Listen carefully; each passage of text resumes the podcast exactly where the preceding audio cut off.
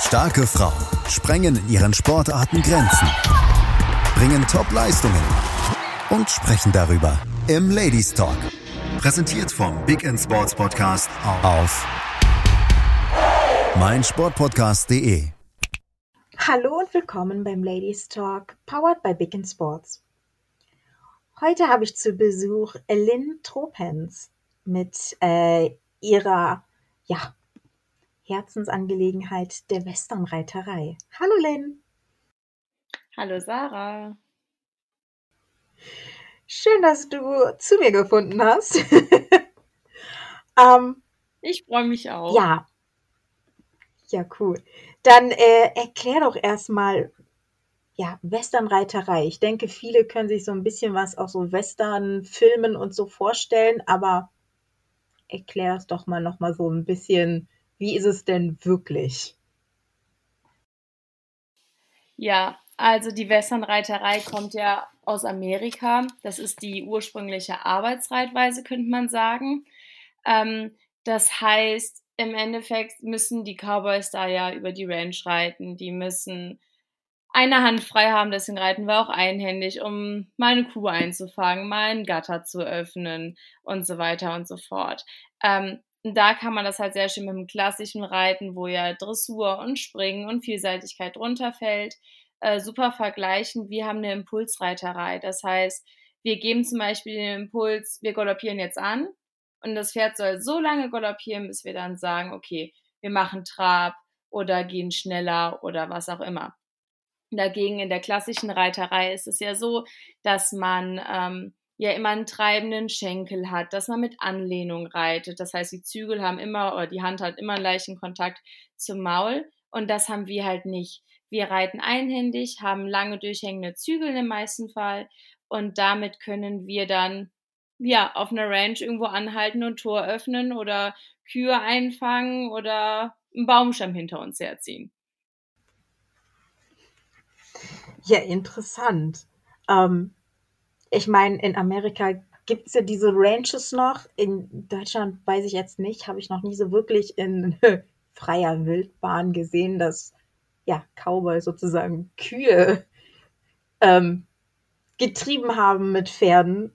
Wie weißt du, wie es rübergekommen ist nach Deutschland und was in Deutschland mit der Westernreiterei überhaupt so noch gemacht wird?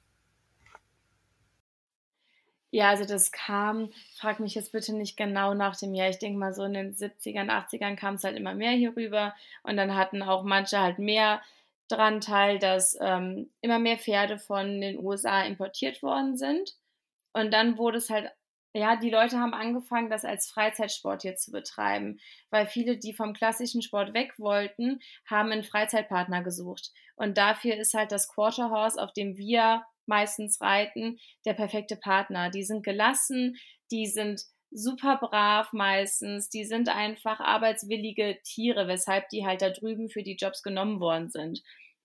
Und wie du sagst, hier drüben, also hier in Deutschland haben wir halt selten noch große Ranch, wo du die Kühe über deine 10 Hektar Land treiben musst, so ungefähr. In Amerika ist das halt immer noch gang und gäbe. Und damit wurde es halt hier in Deutschland eher so als Freizeitpartner genommen. Und dadurch kam halt dann, wie das immer ist, Leute machen was und dann gibt es Turniere. Und dann war halt die USA immer so das große Vorbild. Alle sind mal in die USA gegangen, um dann da das Reiten zu lernen, könnte man fast sagen. So wie die aus den USA gekommen sind und hier Dressurreiten noch besser lernen zu können, sind halt die Deutschen nach Amerika gegangen oder gehen sie auch immer noch, um da drüben das Westernreiten noch besser lernen zu können, weil die haben einfach noch andere Pferde, also hatten sie es jahrelang immer andere Pferde und gerade Europa hat super nachgezogen. Interessant. Gibt's denn wie soll ich sagen, in vielen Sportarten gibt es ja dann auch so, dass sich eine Obersportart dann nochmal in verschiedene Richtungen verfeinert und dann so Untersportarten rauskommen. Gibt es das beim Westernreiten auch oder gibt es beim Westernreiten nur, das ist jetzt Westernreiten und alles, was anders aussieht, ist anderes ist nicht Westernreiten, ist irgendwas anderes, vielleicht noch nicht so ganz klassisch, aber irgendwas dazwischen. Aber es ist nicht mehr Westernreiten. Ich weiß, was du meinst. Ja, wir haben super viele Disziplinen. Also bei uns ist wirklich für jedermann was dabei. Also ich habe heute mal versucht, so ein bisschen durchzuzählen. Je nachdem, was man für einen Verband hat und was man jetzt für ein Pferd hat, ob man jetzt mit einem Quarter Horse startet oder mit einer anderen Rasse, die natürlich auch immer herzlich willkommen sind bei uns im Westernsport, gibt es so ungefähr zwischen 10, 12, 15 Disziplinen, je nachdem, was man geht. Das heißt, bei uns ist wirklich für die Leute was dabei, die ihr Pferd nur führen wollen. Es gibt für die was, die schön und langsam reiten wollen. Und es gibt für die was, die schnell und spektakulär reiten wollen. Und wir haben ja auch die Q-Klassen. Das heißt, du kannst auch in der Show-Arena die Working Cowhorse-Klassen gehen. Das heißt, es ist wirklich für jedermann was dabei. Und das ist, glaube ich, auch das, was den Sport so faszinierend macht, dass man einfach so viele Disziplinen hat. Ja, und man kann je nachdem, was man trainiert oder was man auch selber reiten mag, total vielfältig alles machen. Ja, cool. Du hast gerade eben gesagt, ihr habt auch Kuhklassen. Kann man da jede Kuh für nehmen oder müssen die Kühe auch vorher trainiert werden? Oder, also ich meine, die Pferde müssen ja sehr wahrscheinlich an die Kühe dann irgendwie ja, dran geführt werden. Es kann ja nicht sein, dass die Pferde jetzt im Turnier das erste Mal dann mit Kühen sozusagen in Berührung kommen. Wie macht man das im Training, wenn man keine Kuh zur Hand hat? Das ist schwierig. Also die Leute, die das wirklich auf ein Turnier gehen, die haben Kühe daheim. Die haben zumindest 5, 6 Kühe, weil man muss das ja wirklich, wie du sagst, die Pferde müssen sich erstmal dran gewöhnen. Natürlich sind die Pferde, die für diese Kuhklassen gezüchtet sind, die haben so einen sogenannten Cow-Sense. Das heißt, die wissen schon, die haben die Bewegung quasi im Blut und die wollen auch. Ich habe das drüben in den USA, war ich zum Beispiel bei einem Trainer und der hat das auch gemacht. Der hatte 20 Kühe, die wurden halt immer wieder ausgetauscht, weil das Problem ist, wenn Kühe zu oft quasi von Pferden ja geschubst worden sind, dann werden die irgendwann faul. Und dementsprechend hast du auch auf den Turnieren, hast du immer nach einer gewissen Anzahl von Pferden, werden die Kühe ausgetauscht, damit jeder Reiter quasi die gleichen Bedingungen hat. Und wir hatten zum Beispiel drüben in den USA hatten wir Bisons, weil die sind super, um Pferde dran zu führen, weil die sind nicht so schnell wie Kühe und die kannst du quasi länger dafür gebrauchen. Interessant. Kühe, die faul werden, wenn sie von Pferden angestupst werden. Ich glaube, das habe ich auch noch nie gehört. Ja. Ja gut, die müssen ja manchmal ein bisschen mehr laufen dann. Und dann dürfen sie halt danach wieder in Ruhe fressen. Das soll halt auch alles für die Kuh möglichst ohne Stress sein. Ja, interessant. Du hast auch gerade so ein bisschen von Turnieren erzählt oder nur Freizeitreiter. Auf Turnieren...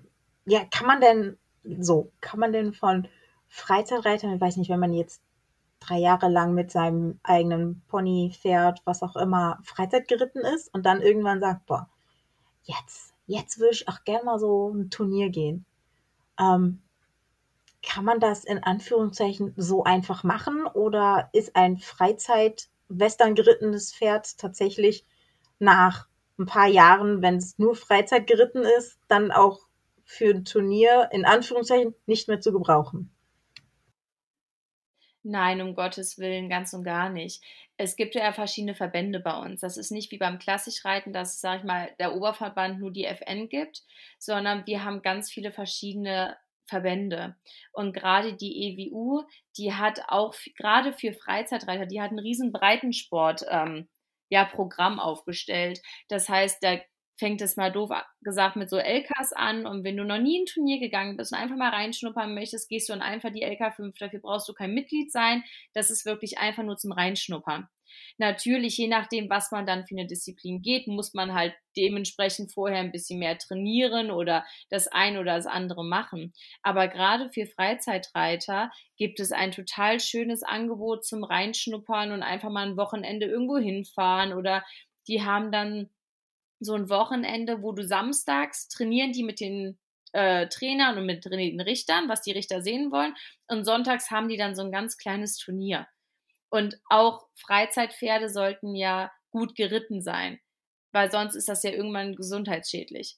Das heißt, wenn die gut gymnastiziert sind und man mit denen ausreiten geht und die einfach, ja, so ein bisschen was können, doof gesagt, dann ist das mit gar kein Problem, mit denen ein kleines Turnier zu starten und die weiter auszubilden, um dann irgendwann größere Turniere zu gehen. Ja, cool, aber dass es da auch dann so in Anführungszeichen Mini-Turniere gibt für den Breitensport. Also Breitensport, das Wort kenne ich und habe auch selber schon mal in der Hinsicht Turniere gemacht. Aber ich wusste nicht, dass es das auch beim Reiten gibt. Das finde ich gerade echt schön, weil das ja meistens tatsächlich dann Leute sind oder im Westernreiten Leute und Pferde sind, die ja schon irgendwie gerne mal ein bisschen was mehr machen würden, aber nicht ganz so den Ehrgeiz haben wie die krassen Turnierreiter, die dann einen Pokal nach dem anderen absahnen. Und es ist halt auch einfach schön, es ist ein bisschen stressfreier und man fängt halt wirklich dann auf so kleinen Anlagen an und das ist ja auch immer eine Kostenfrage. Wenn ich jetzt auf ein großes Turnier fahre, wo ich von Mittwoch oder von Montag bis Sonntag weg bin oder ob ich auf ein Wochenendturnier fahren kann, weil man muss ja auch immer überlegen, ne, das Pferd muss irgendwo untergebracht werden. Wenn ich natürlich morgens hinfahren kann und abends wieder zurückfahren kann, brauche ich zumindest keine Box fürs Pferd und kein Hotel für mich. Ja, da hast du natürlich recht. Aber du hast gerade so diese großen Turniere angesprochen und mit Unterkunft und das alles. Wie sieht das tatsächlich aus? Kannst du da einmal so einen kleinen Einblick hinter die Kulissen geben? Also stehen die Pferde tatsächlich dann in angemieteten Boxen? Oder ab und zu habe ich es auch gesehen, dass der Hänger einfach offen ist und um den Hänger drumherum mit so Litze und Stöcken ein Paddock abgesteckt wurde. Gibt es das auch? Also es kommt immer drauf an. Pferde auf dem Hänger zu lassen, ist verboten. Das heißt, wenn man irgendwo hinfährt, muss man sich eine Box mieten. Was man natürlich machen kann, was du gerade angesprochen hast, man steckt sich so ein Paddock ab, so nennt man das, ne, mit diesen Stöckelchen und mit den Litzen abgespannt und dann kann das Pferd da auch stehen. Es ist natürlich immer die Frage, was hat man für ein Pferd? Bleibt das Pferd ruhig da, wenn halt alles drumherum wuselt oder möchte das Pferd wirklich eine Box haben? Wenn wir jetzt auf ein großes Turnier fahren, haben unsere Pferde immer eine Box, damit die auch einfach eine Möglichkeit haben, zu schlafen, runterzukommen und einfach so, ne, wie halt daheim auch. Ja, cool. Ja, eigenes Bett. Selbst wenn es ein geliehenes Bett ist, ist natürlich cooler. Ja. Gut, ich würde sagen, wir gehen einmal kurz in eine Werbepause. Ja. Genau, wir gehen einmal kurz in eine Werbepause und sind gleich wieder für euch da. Bis gleich. Schatz, ich bin neu verliebt. Was? Da drüben. Das ist er. Aber das ist ein Auto. Ja, eben. Mit ihm habe ich alles richtig gemacht. Wunschauto einfach kaufen, verkaufen oder leasen. Bei Autoscout24. Alles richtig gemacht. Willkommen zurück. Wir sind immer noch beim Ladies Talk mit dem Thema Westernreiten und mit Lynn. Hallo Lynn.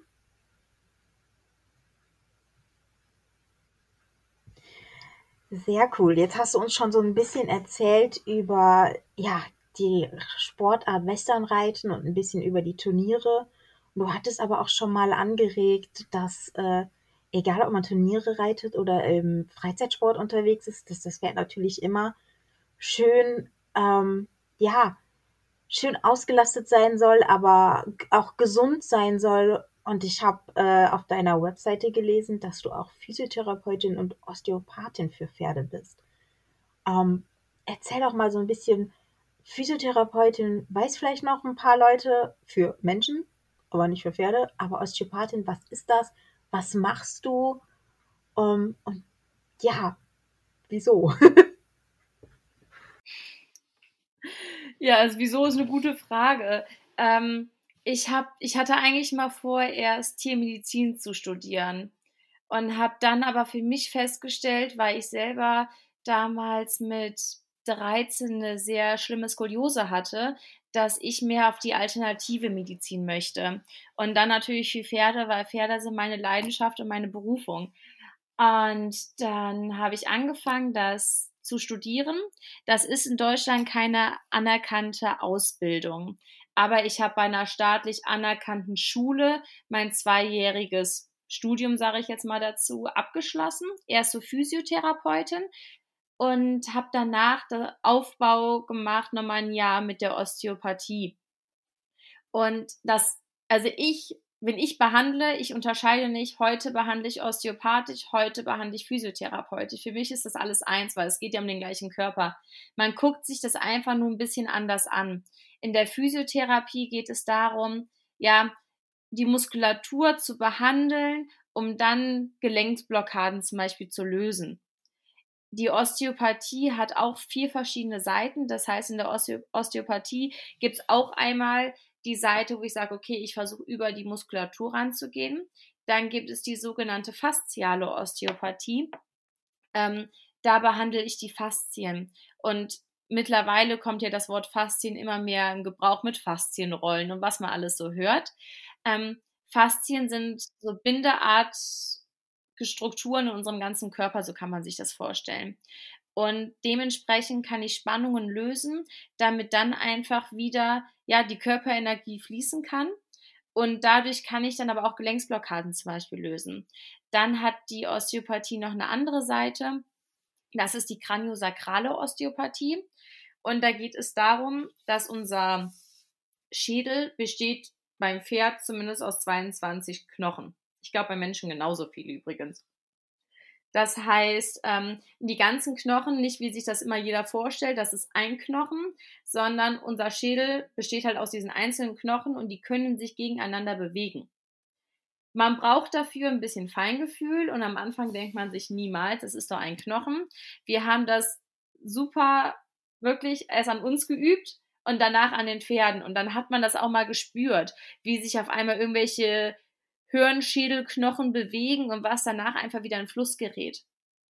Das heißt, ich kann über die Schädelknochen halt auch emotionale Dinge lösen und dazu kommt dann das Kreuzbein und zwischen Kreuzbein und dem Schädel ja pulsiert quasi eine Flüssigkeit und durch diese Flüssigkeit können sich dann auch wieder Blockaden lösen und das behandle ich in der kraniosakralen Therapie. Und dann haben wir noch die viszerale Therapie und da geht es um die Organe. Man braucht dafür auch ein bisschen Feingefühl und man muss sich das vorstellen können. Das heißt, bei Menschen kann ich noch relativ gut auf die Organe gehen, vom Bauch aus. Das Pferd hat aber so eine dicke Bauchwand mit Muskulatur, da komme ich auf die Organe nicht drauf. Das heißt, ich gehe wirklich gedanklich Schicht für Schicht durch den Körper durch, bis ich auf dem Organ drauf bin, wo ich drauf sein möchte. Das hört sich immer alles so ein bisschen abgespaced an. Es funktioniert wirklich, aber man muss dafür einfach das Gefühl entwickeln. Und dann kann ich zum Beispiel Magenprobleme lösen oder ich habe das Zwerchfell, ist jetzt mehr in der faszialen Osteopathie, aber das ist zum Beispiel auch bei uns Menschen, zwischen Brustbein und hinten Lendenwirbelsäule aufgehangen. Das heißt, wenn ich da Probleme habe, wird sich das automatisch auf alles widerspiegeln. Und das kann man halt so wunderschön in der Osteopathie lösen. Interessant. Sehr, sehr viel, sehr vielseitig. Auch sehr viele Wörter, die ich noch nicht kannte. Aber sehr, sehr interessant. Ich stelle es mir nur schwer vor. Ich meine, Physiotherapie mache ich selber und ich muss viel selber mitarbeiten. Aber du kannst dem Pferd ja jetzt nicht sagen, okay, jetzt streck mal bitte das Bein nach vorne oder lass jetzt mal bitte den Muskel da locker. Ich will den Muskel dehnen. Wie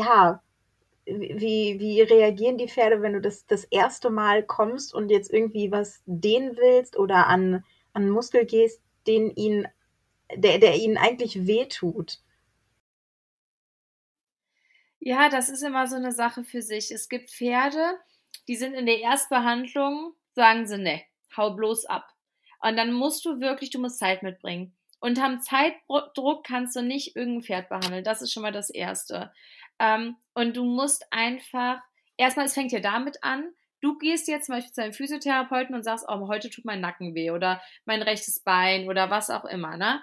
Aber wenn ich zum Pferd gehe, dann sagt der Besitzer, ja, wenn ich das reite, lässt sie es schlecht nach rechts stellen oder nach rechts biegen oder der Galopp ist nicht so schön. Aber das Pferd kann mir ja nicht sagen, hör mal, ich habe da und da Schmerzen. Das heißt, ich fange immer mit so einer sogenannten Ganganalyse an. Das heißt, die Besitzer müssen im Schritt, im Trab, auf harten und auf weichem Boden und einmal auf dem weichen Boden im Galopp mir das Pferd zeigen. So, und dann sehe ich ja schon, okay, keine Ahnung, das Becken bewegt sich nicht gleich oder das Pferd kann mit der rechten Schulter nicht nach vorne greifen oder es hält total im Rücken fest. Ja, aber dann weiß ich ja immer noch nicht, woher das kommt. Es kann ja sein, dass das Pferd im Becken schief ist, weil es Schmerzen im Rücken hat. Das könntest du mir jetzt als Mensch sagen. Das Pferd kann es mir leider nicht sagen. Das heißt, dann fange ich wirklich erstmal an und guck mir das ganze Pferd von vorne bis hinten an, guck mir jedes Gelenk an und streiche überall drüber und gucke, okay, zuckt das Pferd irgendwo weg, hat das irgendwo Schmerzen? Und dann habe ich so meine ersten Gedanken, okay, woran könnte es liegen? Und dann gehe ich dran und sage wirklich erstmal, okay, ich tue dir nichts Böses und die Pferde müssen einmal verstanden haben, dass du wirklich was Gutes für die willst. Und dann lassen die eigentlich fast alles mit sich machen. Ich hatte jetzt am letzten Wochenende einen Fall, das war ein großes Warmblut, also ein klassisch gerittenes Pferd. Und die Besitzer haben schon zu mir gesagt, ja, der lässt sich aber nicht am Genick anpacken. Ich konnte ihn am Genick anpacken, weil der gemerkt hat, ne, ich will was Gutes. Und aber mit der Energie musst du halt auch beim Pferd stehen. Und wenn du schon mit dem Zeitdruck da stehst und dir denkst, weil lass mich endlich dich anfassen und das muss jetzt schnell gehen, dann kannst du auch direkt wieder nach Hause fahren. Es ist so. Und manchmal fahre ich auch gerade bei der Erstbehandlung vom Stall weg und denke mir, boah, so 100% zufrieden bist du aber heute nicht, Lynn. Und dann sagen die Besitzer aber meistens, weil gerade Pferde, die haben noch super Selbstheilungskräfte. Das heißt, man regt was an und so in den nächsten 2 Tagen haben die Pferde mal ein bisschen Pause. Und in den nächsten 2 Tagen lösen sich nochmal Sachen. Und dann sagen die Besitzer, oh, läuft schon viel, viel besser. Und wenn ich dann das nächste Mal hinkomme, dann sieht das Pferd mich und sagt schon, oh, super, nur eine Behandlung, klasse. Aber auf der anderen Seite, wie du sagst, wenn du irgendwo Schmerzen hast und dann sagst, ich habe zum Beispiel einen super Sportmasseur, so, und dann geht er dir durch die Muskeln durch, so Ursprungsansatz sehen, die ja immer super wehtun. Und dann sagt der Lynn, du hältst es jetzt noch 3-mal aus und danach geht's dir besser. Da kannst du dabei schreien und heulen und keine Ahnung was, weil du weißt, du machst es jetzt noch 3-mal und danach geht's dir besser. Ja, aber dem Pferd kannst du das ja nicht sagen. Das heißt, beim Pferd dauert das manchmal einfach länger und du brauchst mehr Behandlung, weil du halt langsam das machen kannst und nicht sagen kannst, so, jetzt halt das mal kurz aus, danach geht's dir besser, weil danach sagt das Pferd, du darfst mich nie wieder anfassen. Ja, genau das habe ich mir vorgestellt. Du hast jetzt gesagt, du bringst immer Zeit mit. Aber ich meine, wenn ich jetzt mir vorstelle, ich habe ein Pferd, dem geht's schlecht und ich rufe dich an und frage dich, okay, wie viel Zeit muss ich mir denn nehmen? Weil, keine Ahnung, vielleicht muss ich früher von der Arbeit oder so. Was sagst du denn da? Also für die Erstbehandlung 2 Stunden. Die dauert wirklich, also 1,5 Stunden schaffe ich seltenst, eher 2 Stunden. Und für die Folgebehandlung so ungefähr 1 Stunde, weil in der Erstbehandlung, wie ich gerade schon gesagt habe, ich will mir wirklich jedes Gelenk angucken, weil es kann ja auch sein, dass im Rücken was wehtut, weil in den Hufen was nicht stimmt. Das ist so ungefähr, wenn ein Mensch auf der Innenseite der Füße läuft, ja, dass dann irgendwie die Hüfte schief ist, wundert mich auch nicht. Und so ist es halt auch beim Pferd. Das heißt, da musst du wirklich einmal alles durchgehen. Und in der Nachbehandlung weiß ich ja schon, okay, da und da war das letzte Mal das Problem. Dann schaue ich mir jetzt das Pferd nochmal an, weil es kann gut sein, dass du das erste Mal dahin gehst und das Pferd hat Rückenprobleme. So, und jetzt hast du das gelöst und auf einmal hat das Pferd Knieprobleme, weil ne, das eine hat dann das andere quasi überdeckt. Das kann durchaus sein. Und dann weiß ich ja schon, okay, jetzt mache ich dann wirklich nur das und dann brauche ich ungefähr 1 Stunde. Aber ich plane immer ungefähr 1/4 bis halbe Stunde mehr ein pro Termin, dann sage ich lieber den Leuten im Anschluss, hör mal, wenn du 10 Minuten eher da bist, wäre super, oder ich trinke irgendwo noch schnell einen Kaffee, aber ich bin auch ein Mensch, ich hasse es, irgendwo zu spät hinzukommen. Das heißt, ich habe immer genug Zeit eingeplant, dass selbst wenn ich 1/2 Stunde länger am Pferd bin, ich immer noch 5 Minuten vor dem nächsten Termin woanders bin. Das ist sehr weise, hat aber wahrscheinlich auch ziemlich, ein bisschen Zeit gebraucht, bis du die Erfahrung gemacht hast, oder? Ja klar, das dauert immer. Man muss ja ungefähr auch wissen, in welchem Tempo arbeite ich. Du hattest eben gesagt, nach deiner Behandlung haben die Pferde immer 2 Tage Ruhe vom Reiter, sage ich jetzt mal.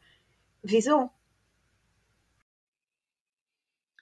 Das ist eigentlich relativ einfach. Wenn du heute eine Massage bekommst, meinetwegen am Rücken, und du hast richtig Verspannungen und 2 Wirbel waren vielleicht blockiert und alles wird wieder geradgerichtet, dann solltest du am nächsten Tag auch keinen Hochleistungssport machen. Wahrscheinlich hast du Muskelkater von der Massage oder du läufst am nächsten Tag erstmal schlechter.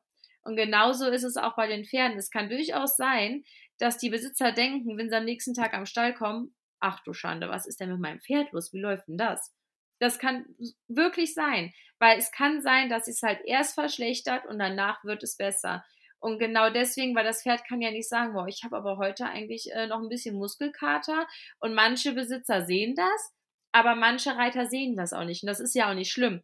Aber deswegen, je nachdem, wie intensiv meine Behandlung war, sage ich zwischen 1 und 2 Tage, und dann sollen die mit den Pferden spazieren gehen oder einfach nur einen Tag auf der Wiese stehen lassen. Und am 2. Tag können sie, je nachdem, wenn es wirklich was Großes war, dann sollen sie noch einen Tag Ruhe machen oder dann fangen sie halt langsam wieder an.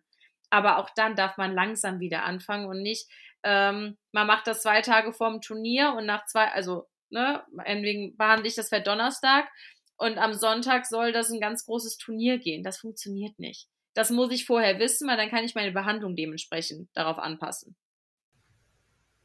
Ja, ist das...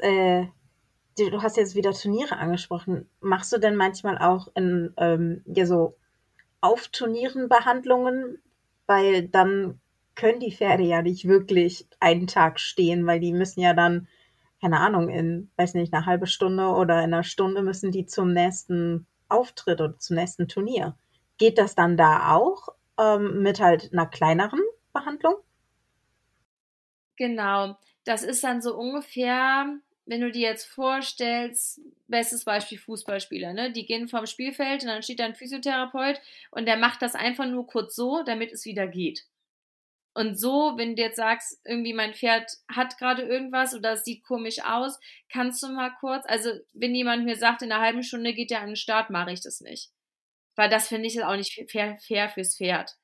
So, und wenn die aber sagen, irgendwie am Abend und am nächsten Tag starten die wieder, dann kann man was machen und alleine schon diesen Druck wegnehmen. Das hilft einem ja schon. Oder wenn man einfach nur kurz den Druck wegnimmt, ein bisschen massiert, da kannst du halt super mit der Osteopathie zum Beispiel arbeiten. Und es ist auch genau vorgeschrieben vom, was wir dürfen, was wir nicht dürfen. Wir dürfen zum Beispiel auf Turnieren keine Akupunkturnadeln setzen. Das zählt unter das Doping. Also dementsprechend musst du halt auch immer ein bisschen gucken, ne? Was darfst du jetzt, was darfst du nicht machen. Ich mache ja zum Beispiel auch die Blutegeltherapie. Da musst du 48 Stunden vor deinem Turnier, darfst du quasi keine Blutegeltherapie mehr machen.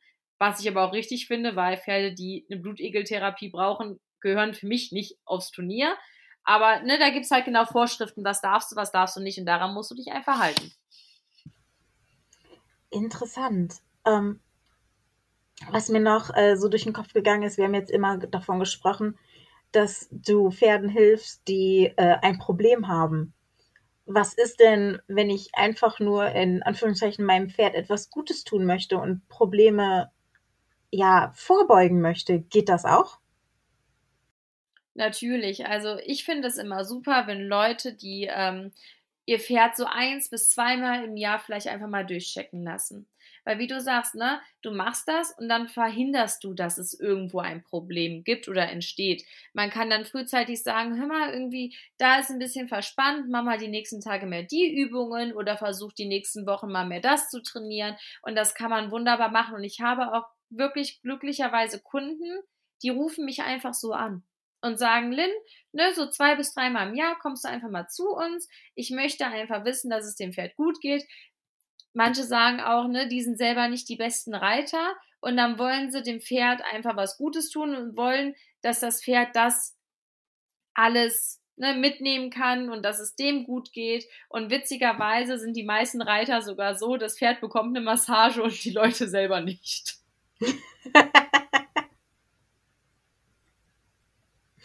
Ja, wie war das? Ich arbeite hart, damit mein Pferd das Luxusleben hat, was es verdient. Ja, allerdings. Obwohl ich muss auch sagen, ich sage manchmal auch zu Leuten, ich meine, man hat diesen Blick mittlerweile für Bewegungsapparatprobleme. Wenn dann der Mensch vor mir schon mit so einer schiefen Hüfte läuft, dann sage ich auch, vielleicht solltest du dich mal durchchecken lassen, weil das ist ja so, wenn ich schief auf dem Pferd sitze, wird mein Pferd auch schief.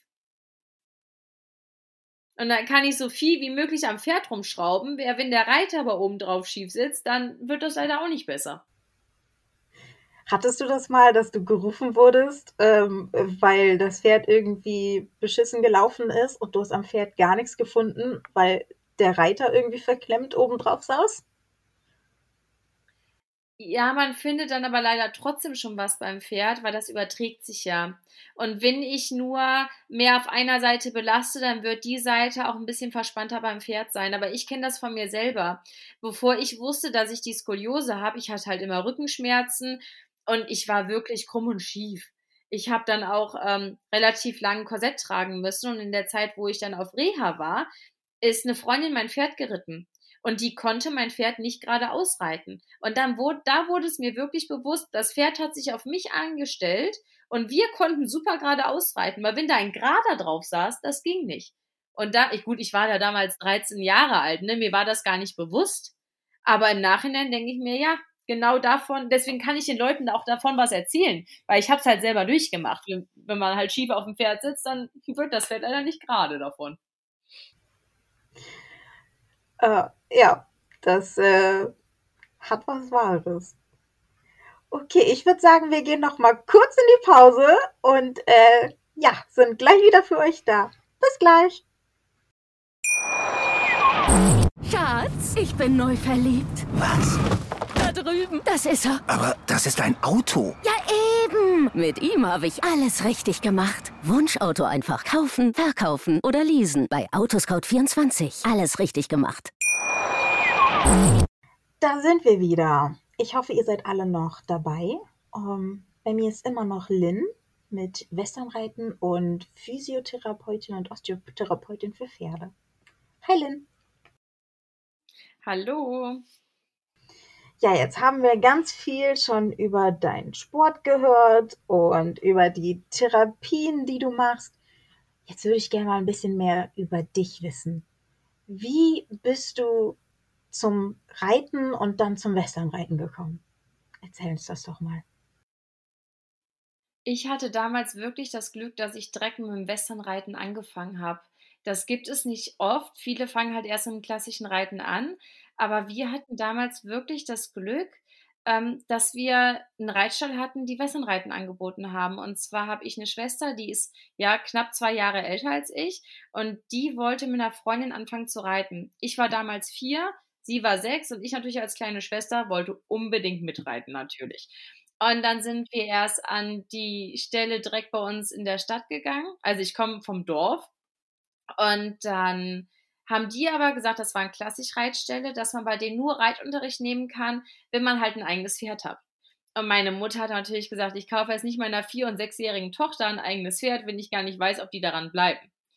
Und dann haben wir weitergesucht und dann sind wir wirklich per Zufall direkt an den Westernstall gekommen und somit habe ich mit 4 Jahren da angefangen. Gut, am Anfang natürlich nur führen und nicht so lang, wie man das halt mit Kindern macht. Und dann sind wir da verdammt viele Jahre geblieben und sind da immer weitergeritten und haben uns weitergebildet und hatten da immer Möglichkeiten, neue Pferde zu reiten und wurden wirklich super unterstützt. Ja, und so bin ich da irgendwie reingekommen und habe nicht mehr aufgehört. Ja, cool. Und wie war so dein Übergang von reinem Ich will reiten zu auch ich würde gerne auch anderen beibringen zu reiten und wie man das richtig macht? Oh, das ist eine gute Frage. Ich habe nach dem Abi bin ich nach Kanada gegangen zu einem Trainer Eigentlich wollte ich einfach nur mal ein bisschen raus, so wie das halt jeder macht nach dem Abi. Und für mich war klar, Work and Travel ist nichts für mich, ich will irgendwo reiten.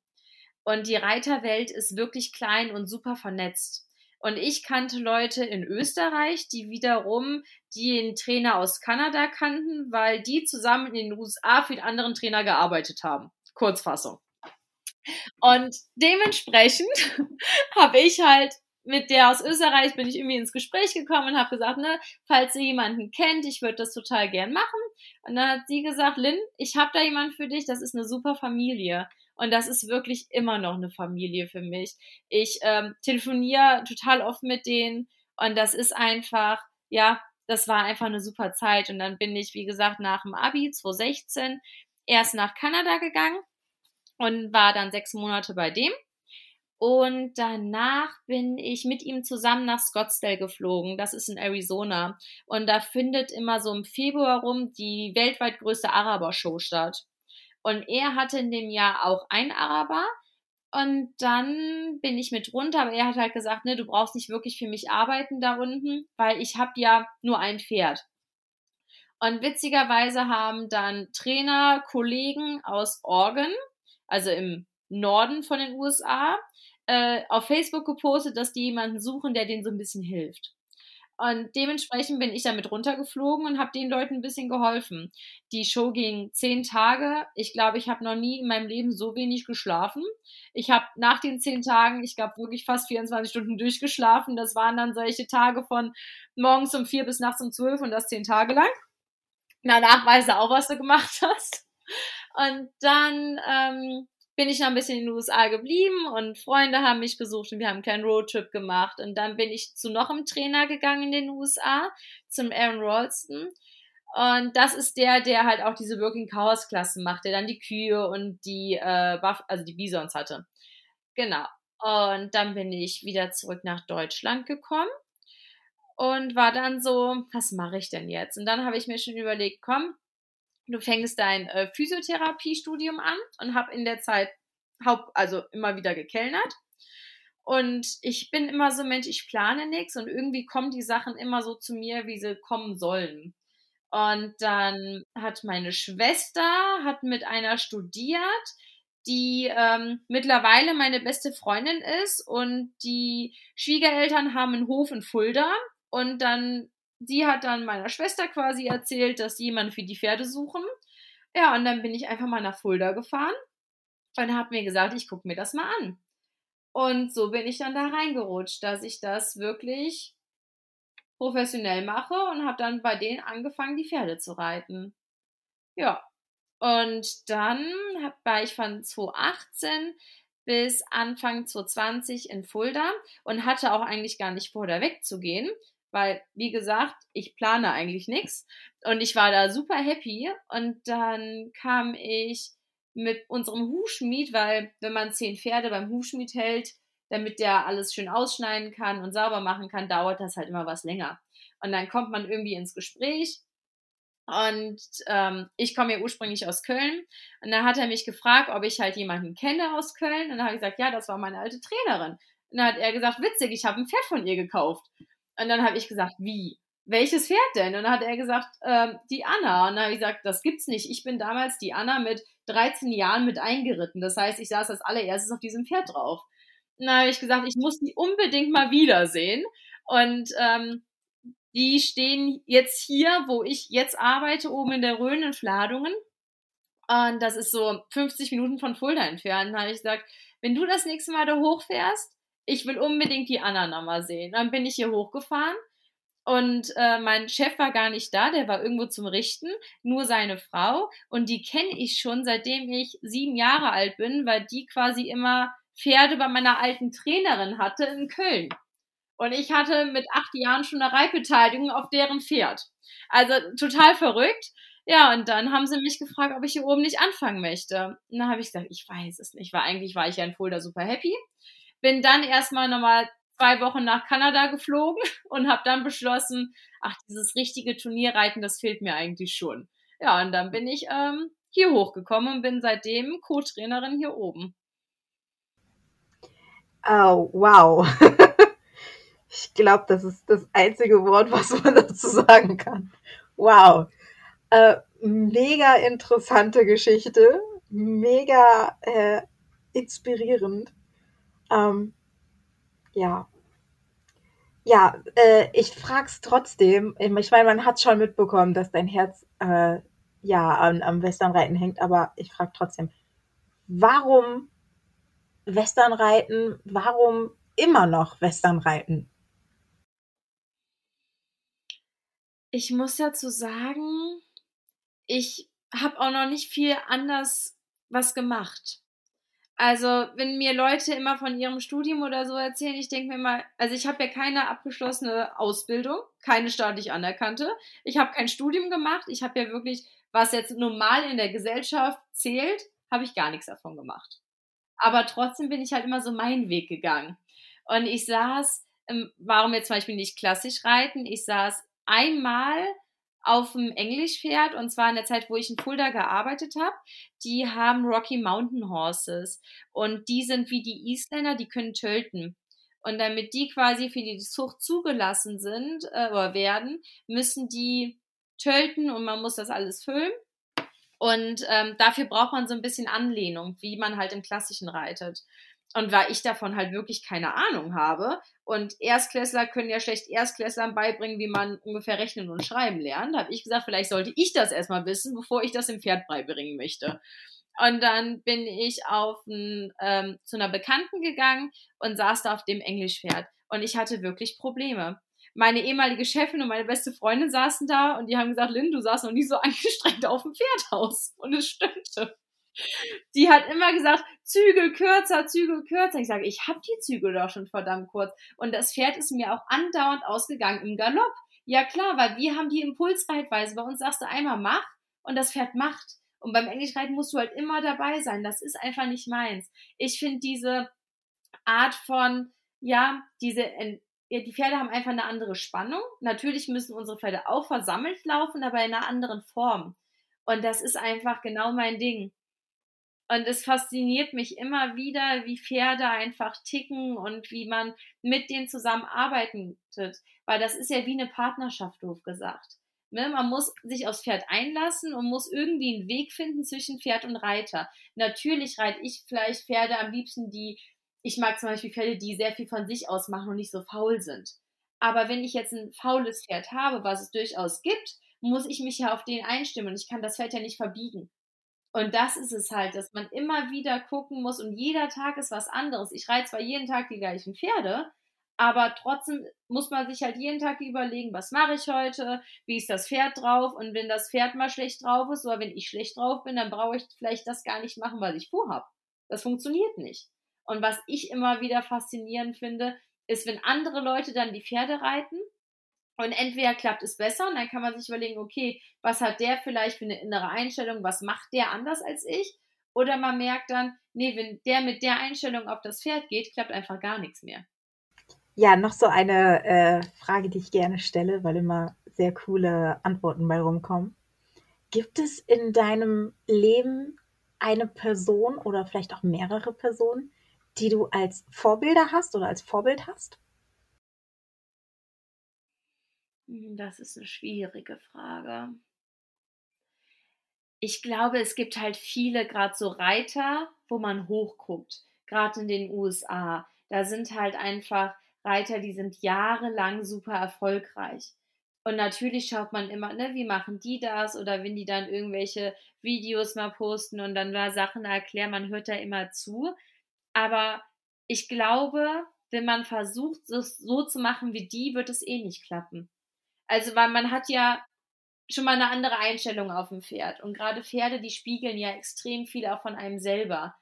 Und dementsprechend, weil ich schaue mir das immer sehr gerne ab und ich finde, es gibt ganz viele, ganz, ganz tolle Reiter und das müssen nicht mal die Reiter sein, die in der Weltspitze ganz oben reiten, sondern das sind vielleicht auch manchmal einfach nur Leute, die eine super Verbindung mit ihrem Pferd haben. Und dann da irgendwie, ich schaue den Leuten immer allen super gerne vor, aber ich würde nicht sagen, das und das ist jetzt mein Vorbild. Ja, also wieder eine Antwort, die ich noch nie bekommen habe, aber sehr interessant ist. Ja, ich würde sagen, wir kommen so langsam zum Schluss. Und zum Schluss gebe ich immer meinen Gesprächspartnern einmal die Bühne, wo du nochmal irgendwie ja was sagen kannst, was dir auf dem Herzen liegt oder was du so für die Zukunft dir wünschst oder ja, irgendwas, was du jetzt sagen möchtest, kannst du jetzt sagen. Okay. Ja, was ich immer schön finde, ist, wenn Leute einfach vielleicht mal das Reiten ausprobieren und einfach mal merken, wie das ist, mit einer Partnerschaft quasi zu arbeiten. Weil das ist anders, als wenn ich eine Sportart habe, wie zum Beispiel Tennis, wo ich ja mit meinem Tennisschläger, wenn ich keine Lust habe, kann ich meinen Tennisschläger in die Ecke stellen und beim Pferd geht das nicht. Und dann auch einfach diese Verantwortung dahinter sehen und dann zu sagen, wie schön das eigentlich ist, wenn man mit einem Partner zusammen Sport macht. Natürlich kann das manchmal frustrierend sein, wenn man selber total viel vorhat, aber das Pferd an dem Tag schlecht gelaunt ist. Und dass man einfach, ja, vielleicht mal ein bisschen über den Tellerrand hinausschaut und sagt, ich würde es gerne mal ausprobieren oder mal so ein kleines Turnier reiten. Oder es gibt so viele Kurse, die irgendwelche Trainer anbieten, dass man da so ein bisschen reinschnuppert. Und aus meiner physiotherapeutischen Sicht würde ich den Leuten wirklich ans Herz legen, die Pferde haben, lasst euer Pferd mal durchchecken und sucht die Fehler vielleicht nicht immer nur bei eurem Pferd, weil wie gesagt, wenn das Trainingskonzept dahinter nicht stimmt, dann kann man 4 verschiedene Physiotherapeuten haben und die machen vielleicht alle einen guten Job, aber es wird nachhaltig keinen Erfolg haben. Dafür muss wirklich die Therapie muss stimmen, die Bewegungsform muss stimmen und auch die Haltung muss stimmen, damit die Pferde von innen und von außen einfach gesund sind. Ja, schön. Das waren schöne letzte Worte. Dann bleibt mir nur noch zu sagen, danke, dass du dir die Zeit genommen hast und bei mir in der Folge warst. Vielen Dank dir, dass du mich hier hast sprechen lassen. Ja, gerne, gerne. Und an alle unsere Zuhörer, wenn ihr neugierig geworden seid, wie immer, schaut mal in die Shownotes. Da haben wir natürlich Lynns Webseite verlinkt und auch ein paar Links noch zum Westernreiten generell. Bis zum nächsten Mal. Tschüss! Schatz, ich bin neu verliebt. Was? Da drüben. Das ist er. Aber das ist ein Auto. Ja, mit ihm habe ich alles richtig gemacht. Wunschauto einfach kaufen, verkaufen oder leasen. Bei Autoscout24. Alles richtig gemacht. Starke Frauen sprengen in ihren Sportarten Grenzen, bringen Top-Leistungen und sprechen darüber mit Laura Luft im Ladies Talk. Präsentiert vom Big in Sports Podcast auf meinsportpodcast.de. Schatz, ich bin neu verliebt. Was? Da drüben. Das ist er. Aber das ist ein Auto. Ja, eben. Mit ihm habe ich alles richtig gemacht. Wunschauto einfach kaufen, verkaufen oder leasen. Bei Autoscout24. Alles richtig gemacht.